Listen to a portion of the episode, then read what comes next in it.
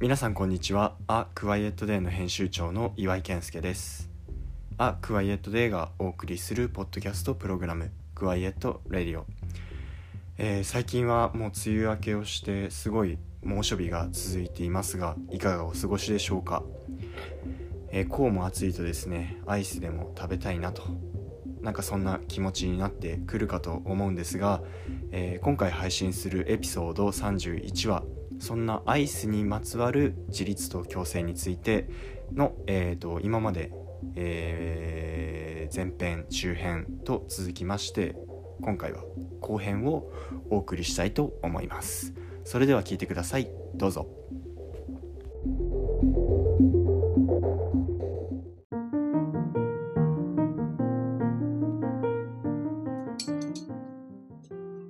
はい。でえっ、とさっきのコンビビビアルを話した後なんですけどうん。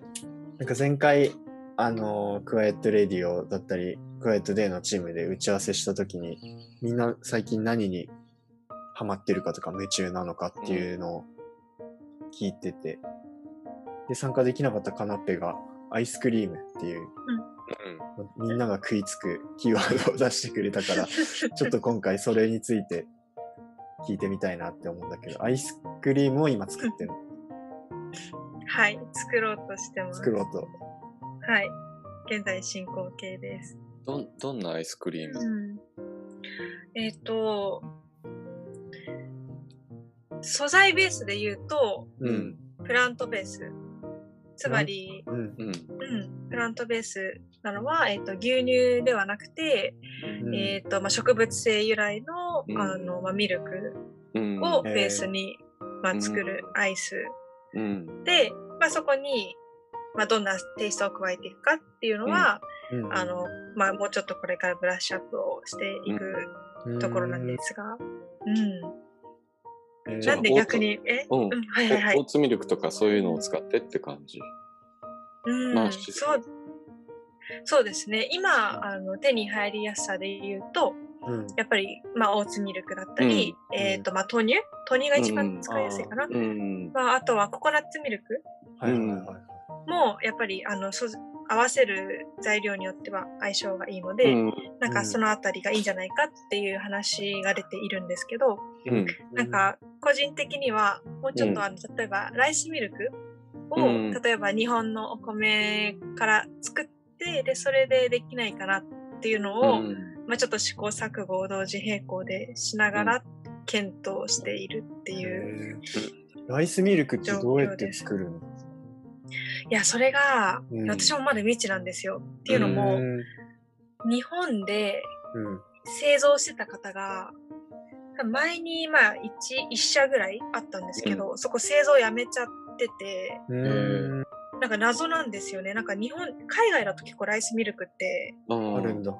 あるんですけど、日本ってこんなにお米の国なのに、あんまりなくて、今売ってるところも一社ぐらい独占なんですよね。日本の？日本の会社で一一社あったんですけど、福、福香屋さん？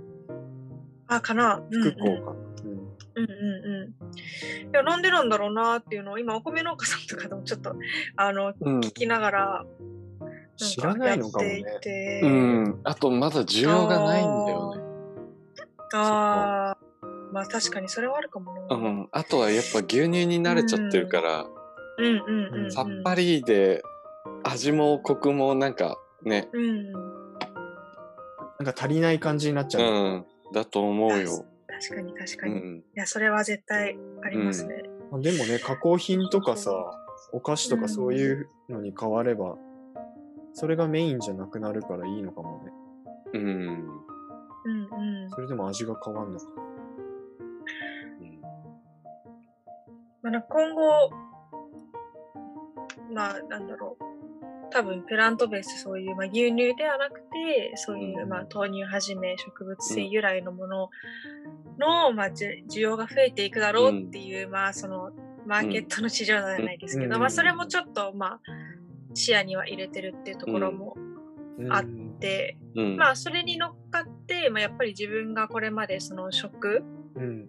に対して、こう、興味を持って、いろんなところ行ってきて見てきてってやった中で、うん。まあ、一つにこう自分がアイスを食べた瞬間がすごいまあ幸せを感じるっていうことがあるのと、うん。なんかアイスってベースさえあればこう、うん。どんな食なんだろう食材まあ野菜とかはまあなかなか難しいですけど、うん。まあ、フルーツとかだったら本当にいろんなものをこう組み合わせうん。甘いものとかできて、なんか単純に楽しいし食べて美味しいし、うん。アイスが多分嫌いな人ってそんなにいないんじゃないかなって思ったんですよね。うん、苦手なものアイスでいける。そうそうそう。お腹壊しやすいとか、あね、アレルギーが出ちゃうとかそういうのはあるかもしれないんですけど、ネタが太っちゃうから嫌だとか、うん。そう。まあ、でもそういうの抜きにしたら多分まあ大多数の方が好きうん。なものって考えた時に、うん。まあずっと私はそのなんだろう食に対する課題とか、うん。なんか自分が思ってることとかをうん。こう、まあ、言葉に発することって、まあその大多数の人にうんあんまりしてこなかったんですよ。うん。うん。うん。なんですけど、もしかしたらアイスを作ることで、もしかしたら私の思いとか言葉をうん。乗せて、あの、第三者に届けることができるかもしれないって思ったのはきっかけでうん作ろうってなりました。へいいねツツールが、ツールがようやく見つかった感じだね。うんなるほどね。はい。なんか、俺も最近畑やっててすごい思うのが、うん。なんかそ、そういうふうに声を発してる人がいて、で、そういう思いがあるものを多分手に取ったりとかする機会はあると思うんだけど、うんそ。の食べるとかだけだと、その人が伝えたいことって100%伝わってないんだろうなっていうのはすごい感じた。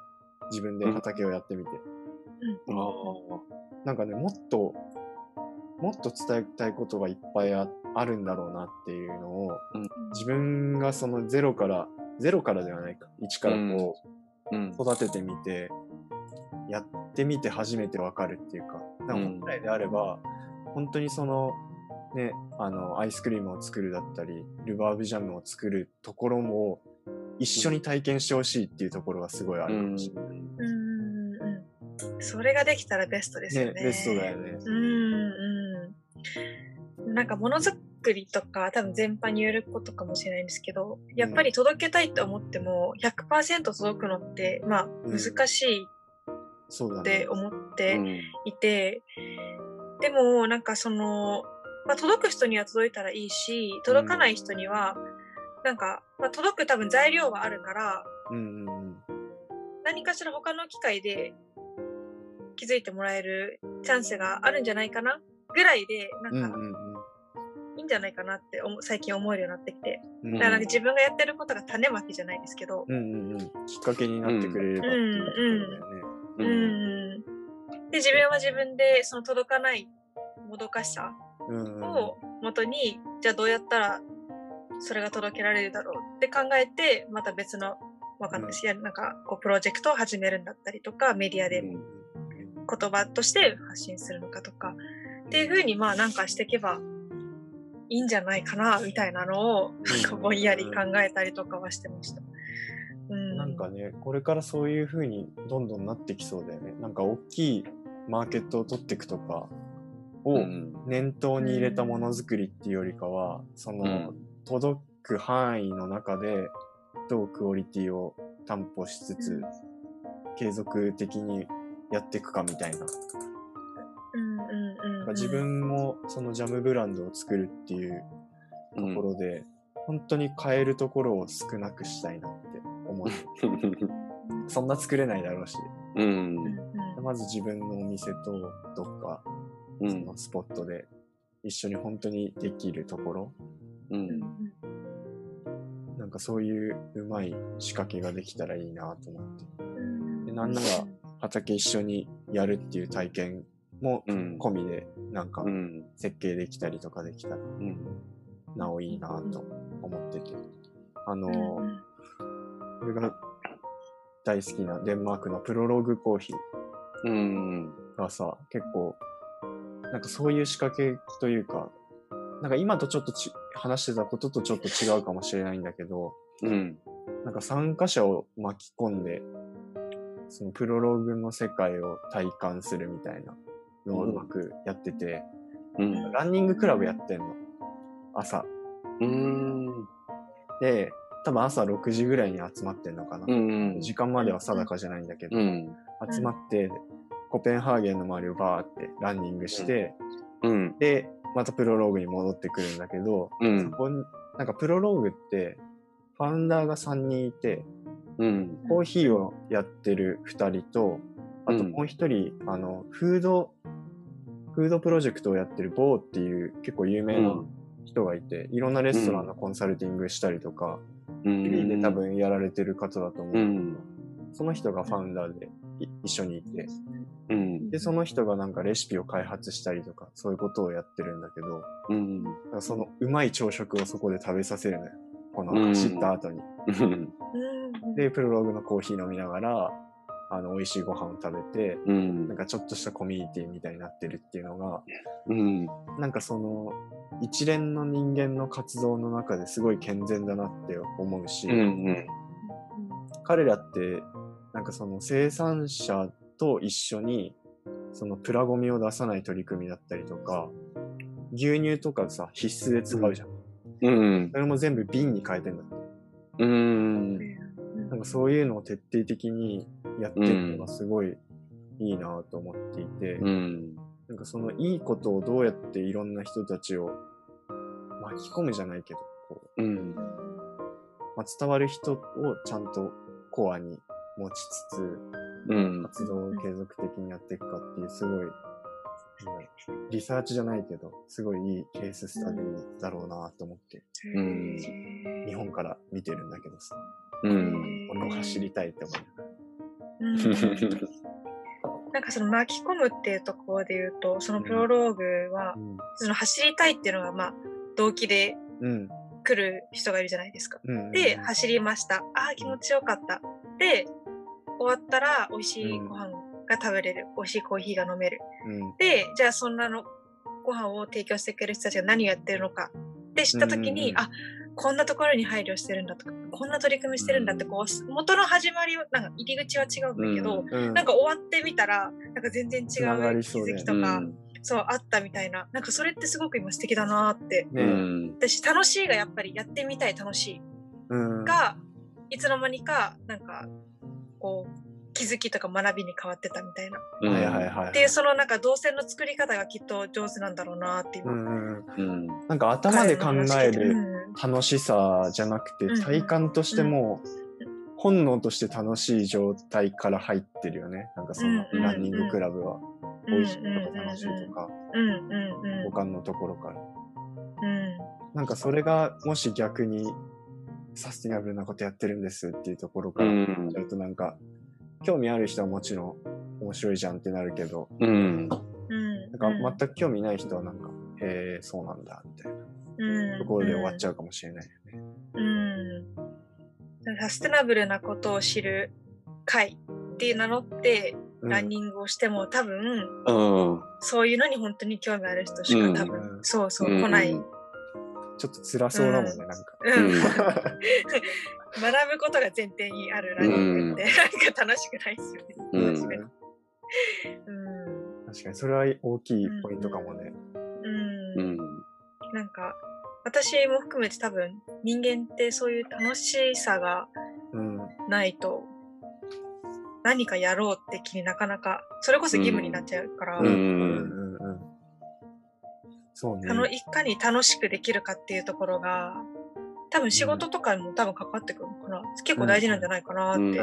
思ったりも、うん、うん、します。うんなんか自分ごとにどう切り替えていくかっていううん、うん、うん。ところだよね。うん。うん、うん、うん、うん。で楽しい自分が思ったら多分他の人にも自然と多分。伝えていってるんじゃないかなと思って。うん一緒に参加しようよみたいなね、なるかもしれないし、うん、うん、ポジティブなサイクルだよね、それは。うんうん、うん。それこそすごい持続可能だなって、ねうん、思ったりもします。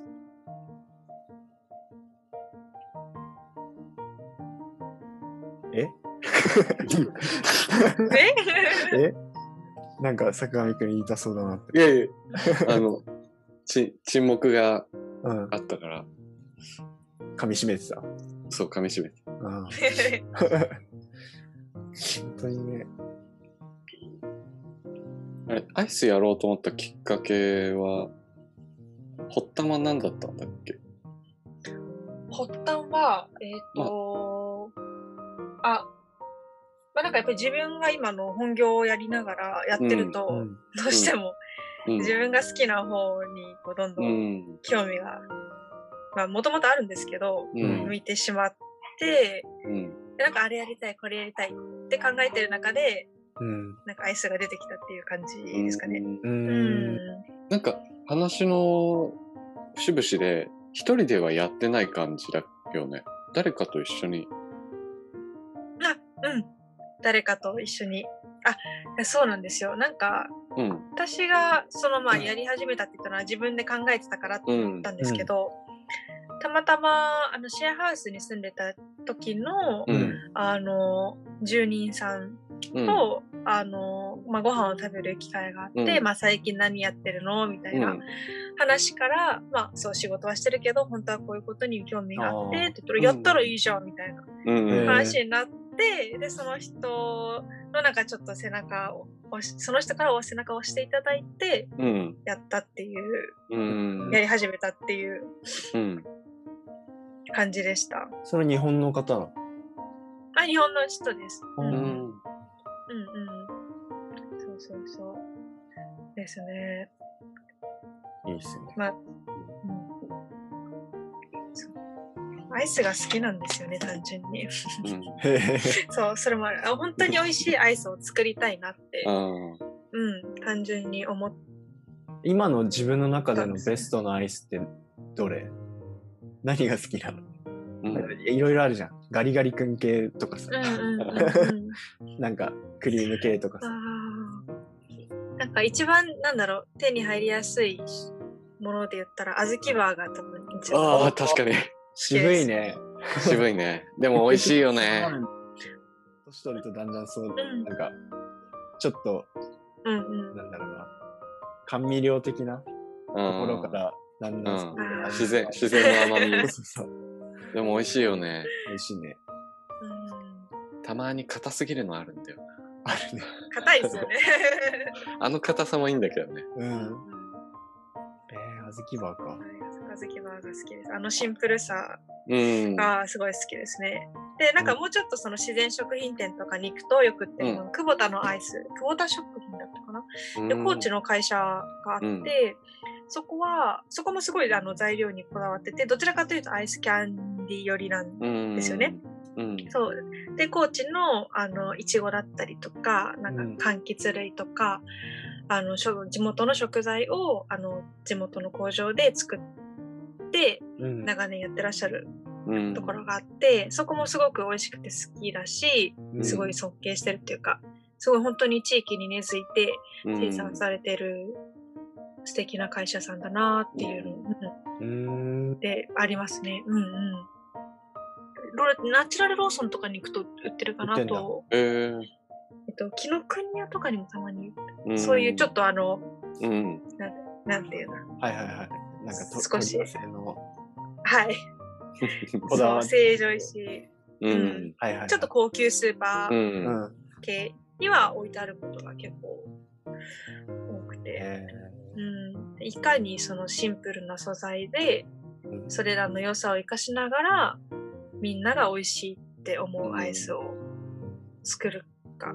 でそれを実際に実現してる人たちのアイスはいつ食べても美味しいなって。すごい幸せ。に、うん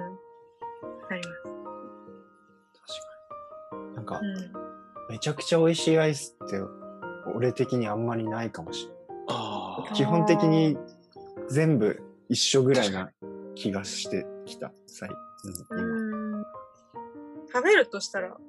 食べるとしたら何を、食べますか？へえ。あ、でも、あれかもしれないけど、セブンイレブンのちょっと高いやつとか、地味に美味しいかもしれない。渦ソフト巻きソクリーム。フトみたいな、あ、えっ、とね、なんか、バーっぽいやつ。えうん。結構値段するんだよね。うん100円ぐらいするんじゃない？ー、結構するね。コンビニにしては。うん。そう、プレミアムな、みたいな。え皆さんどういう時にアイスを食べたいって思いますか？暑い時。へ俺結構飲んだ後とか、え。うん、なん、か甘いものもともと好きだから飲んで、うん。だから多分食後のラーメン的な感じだと思うんだけど食後の甘いものみたいなああ。デザート。感じでそうそうそう。たまに飲んだ帰りとかはコンビニ寄ってこの間もセブンのモナカみたいなの買って帰ってきたんだけど、でも美味しいんだけど甘すぎる。ああ。だから小豆バーぐらいの甘さが欲しいんだけど、うんで、もかんなんだろう。添加物のあのグッとする甘みも欲しちゃっててそれを買って結局その場で全部食べきれなくて半分残して冷凍して昨日も半分食べたんだけどやっぱ甘すぎんなって。うん甘いですよね。なんかこう、舌に残る甘さ。ああ。なんかうんうん。ね年ねちょ々ねちょみたいなね。うんうん。年々なんか添加物の甘味料の甘みがうん。ちょっとしんどいなっていうのはああ。感じるよね。うん確かに。あと、美味しい食事をした後とかにも食べたいかも。あなんかさ、焼肉あ。食べた後に最後にうん、シャーベット。シャベと、あれうん結構、なんだろう、切り替わるというか、うん。締めとして、やっぱ締めなんだ。うん。ううんん。うんうん。締めか。うん。デンマーク行った時の、あの、岩井さんから教えてもらったナイスクリームだっけ？はいはいはいはい。市内にあるやつだね。うん、美味しかった。うん。あれも行ったこと、結構行ったことないんだけどさあ、ないんだ。そっか。行きたいなと思って。確か、結構素材にこだわってたところじゃないっけ？カナッペ行ったことある？いや、なんかビーガン的な感じじゃなかった？そう。うん。えうん。名前がまたね、ナイナイスクリームリー。ム。いや、いいですね。うん。そういうちょっと遊び心がある名前も。ナイスクリームいいな。うん。そこナイは美味しかったナイスク。リームコペンハーゲン。コペンハーゲンか。あ、なんかビスケットのやつとかあるね。ビスケットで挟んだようなやつが。えー、俺らは普通にカップにこうダブルで乗っけたりして食べた。うーんクッキーあ、いや、初めて。クッキーサンドイッチって。これですね。うん、そうあ、そうそう同じように。結構、結構挟みすぎだろっていうぐらい。夢が溢れてます、これは。これ美味しそうだね。あーへえ。すごいでも本当だ、すごい環境にもなんか配慮し、うん、してるって書いてある。へえ。いやー、いいね。なんか食べてもちろん美味しいし、うん楽しいし、で、さっきの話とちょっと通じると思うんですけど、食べたら結果的にそれがうん誰かのためになってたりとか、うん。するってすごく、なんか最終的に作るものとしては理想だなってうんうんうん。うん。なんか思っていて、環境にいいから買うんじゃなくて、うん。ただ食べたいっていう欲求から来てうん。買って食べたものが、そう、何かしらのいいことにつながってるみたいな商品が作れうん。たらすごいベスト。ー、うん。ううん。ん。なんかよくこのラジオとかでも話してるけど、ストーリーが先行してない感じがいいようね。ん。なんか美味しさが先にあって、うん。うん結果としてうんね、いいことにつながってるっていうのが。うん多分そうならないと新しい人は入ってこないよね。そうだね。うんだから本当にそこにアンテナが立ってて、それベースで商品を買う人じゃないとうん。ね、買わないけど、うん。やっぱ美味しいとか、ね、かっこいいとか、うん。うんストーリー先行じゃなくて、もの先行感覚じゃないと、うん。うん。じゃないとうん、新規の、そういう、だから、カナッペがやりたいことはね、結局は今そこにアンテナが立ってる人はもうそのまま立ち続けててくれればいいよくて、うんうん新たなうんうんうん。ね、うんね。層に響かせたいってなるとやっぱ美味しくないと始まらないし、ううん。んうん。最初のなんだろう方で言ったその強制にまあちょっとかぶるかなって思ったのは、うん。こうそのアイスにやっぱり何かしらのその思いとかストーリーが含まれてるわけじゃないですか、それを最初に出しちゃうとうん。なんだろう他の人の価値観にこう押し付けちゃうんじゃないかなってあー。こう個人的には思ってて。すごすごいわかる。なるほどね。うん。そうそうそう。なのでまあ強制するためにはなんだろう、その価値観をいかに押し付けずに、でも自分、うん、押し付けずに、こう、広めていくか、うん。食べてもらえるかっていうのが結構課題になるんじゃないかな、とかはすごいぼんやりなんか考えたりとか。うん。なんか俺がその MA ってレザーやるときにすごいそれと同じ状況で、結局なんでやってるかっていうのを一番伝えたいし、うん。あのーよりそこを知ってもらった方が深みが増すと思ってたから、それを大々的に、要は宣伝文句的に出していこうかなっていうのを、そのレザーを俺に送ってくれてる方に話したら、どうかなそれっていう反応で、うん。すごい素敵なことだけど、どうなんだろうなみたいな反応だった時に、なんでだろうってすごい思って。うん。すごいいいことをやろうとしてるし、それを伝えたいのもすごいいいっていう賛同はしてくれたけど、それを伝え、大々的に言うのはもうさっきかなっぺが言ったように、結局価値観の押し付けだから、うん。だから俺も、それこそ前々後をやったクワイエットデーぐらいの時にそれが悶々とあったけど、うん。あの、三社みんなが、なんかお客さんに任せるみたいな。うんうんうん。回答だった時になんか答えが出て、結局、伝えたい思いとかそういうのあるけど、それをゴイゴイ押し付けるのは、ただのエゴであって、うん気づいてくれる人が気づいてくれればいいぐらいのうん。心意気でやってた方が多分自分にもストレスないし、うんうんうん、大事だね。うん、なんか今のところにも若干なんか余白みたいなところが見えた気がしていて、ううん。ん、こっちがある程度うん、余白をこう持たせて世の中に送ってあげると、うん、その余白の中で受け取った人がうん、その人なりのなんか価値観とか意味付けとかを多分して受け取ってくれるうん。はず。こっちが余白がない状態で 送っちゃうと、そうね。もうそれ以上のものは多分ああ広がらないもんね。うんうん。だからね、なんか、クワイエットデーもそれそういう意味で言うと、いろんな人がいろんな解釈をしてくれるのがすごい面白くて、うん。そういう状況を作るためには、あのーなんか分かりにくいテーマの方がいいんだろうなって最近はすごい感じてて、うん。なんかどうとでも解釈できるうん。テーマだとか、うん。まあ、それが本質的なのかもしれないんだけど、またね、読むタイミングで振り返ると違った風に読めるだろうし、うん。それが狙ってきてたことだから。だから今、カナッペのやつを読むとすごい、俺的にはすごい刺さる。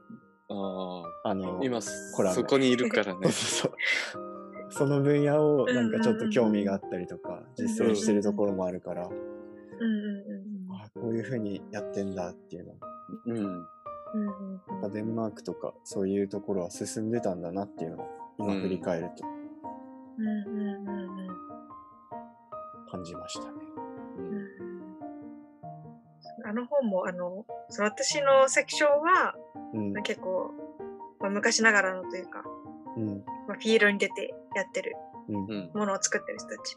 うん。で、ついにテクノロジーを駆使して、うん。やあつだねの食べ物たをそう作ってるスペース店の方たちうんっていう、その対応も結構、うん、ね今また読んだら、ちょっとまた違った視点でうん。しかもあの人もスペース10を辞めて独立したんだよ。なんかもっと大きい施設を自分たちで作って、うん。なんかコペンのもうちょっと離れたところにあるの、うんバスで行けるぐらいの距離なんだけど、うん。うんうんなんか本当に変態なんだろうなって思いながら、変態的な科学者だなって。うん。あれ、スペーステンってあれだよね。地下で、あの、そうそうそう。水耕栽培の人だよね。とか、うもう独立してやってたね。ん。うん。最後、あの、出来上がったマガジンを渡すってなった時に、うん。そこに今いないからこっち来てって言われて、うん優。勝送られてきて、行ったらなんか結構でかい施設で、ううん。ん。へえ。そこでは何さしてるんですか？同じことやってたよ。あなんか水耕栽培をもっとなんか大規模に、うん。かついろんな植物で試すというか。変態です変態、ね。変態だけどやっぱそういう、なんか自分の興味とかで動いて、それってやっぱり比較ができないからね、なんていうの、競争にならないというか、うんうんう自分の好きがベースにあってやるっていうのは本当に重要だなってう。ん。うんん。思うよね。